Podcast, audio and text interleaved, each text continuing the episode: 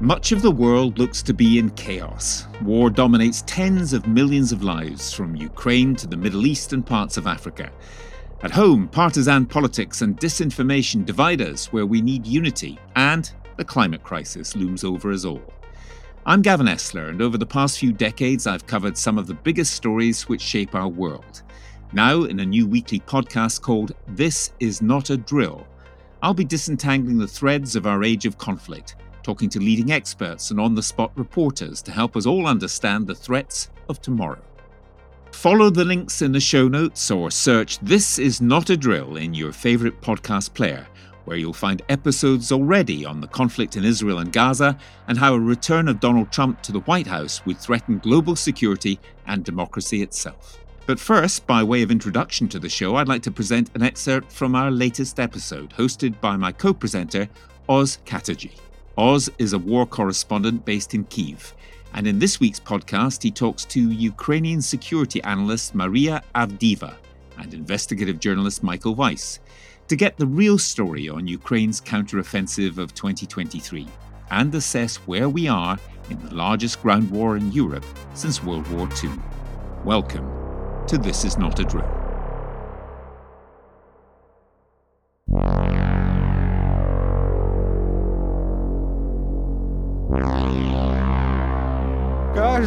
Every second we are waiting for the Ukrainian army to liberate us. We wondered, how long can Russians last?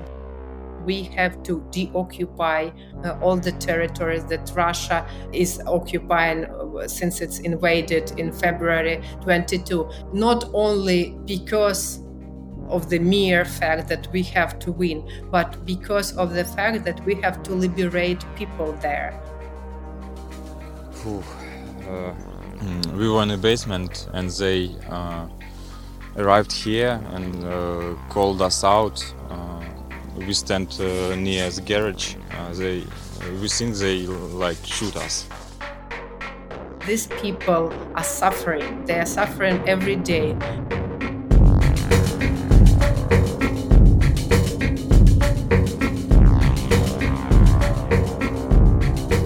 My name is Oz Katerji, and I'm a conflict correspondent currently based in Kyiv, Ukraine. I've covered conflicts across the Middle East, in Syria and Iraq, and now I'm here, witnessing Ukraine's resistance against Putin's forces. But despite their resilience, Ukraine's much-discussed counter-offensive this year has arguably failed to live up to expectations. But what's the real story here? And where does that leave the future of the conflict looking forward to 2024? Our full focus is on the front line. We must all understand very clearly as possible, that the Russian forces on our southern and eastern lands are investing everything they can to stop our warriors. And every 1,000 meters of advance, every success of each of our combat brigades deserves gratitude. Ukraine will continue fighting. Ukrainians won't stop. This is not a drill.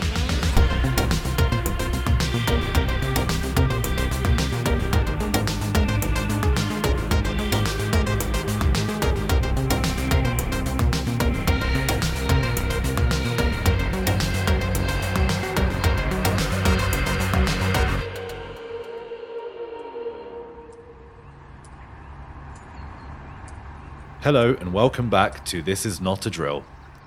Winter has arrived here in Ukraine, as the autumn leaves have now been buried under thick white snow. And with little territorial gains for the Ukrainian armed forces in the spring and summer, criticism of Ukraine's progress in the war has been increasing in Europe and the United States. With the prolonged Republican inertia over military aid to Ukraine in the United States Congress, and victories for Putin allies in recent European elections, Ukraine's ability to keep its front line supplied in the now freezing temperatures has been strained, and after spending the last 9 months on a mostly defensive footing, the Russians are again trying and failing to go on the offensive in the east of Ukraine.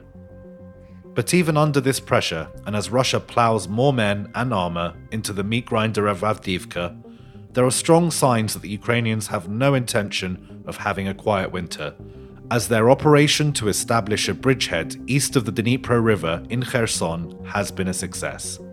Later this episode, we will hear the Ukrainian point of view with security analyst Maria Avdieva. But first, how should we judge Ukraine's campaign to date? For a critical assessment of the war, we turn to an American journalist who's been breaking major stories on Putin's wars for many years. Editor of investigative news outlet The Insider, Michael Weiss. So let's start things off going big with the counteroffensive. What happened this year? What didn't happen this year? Why and why not?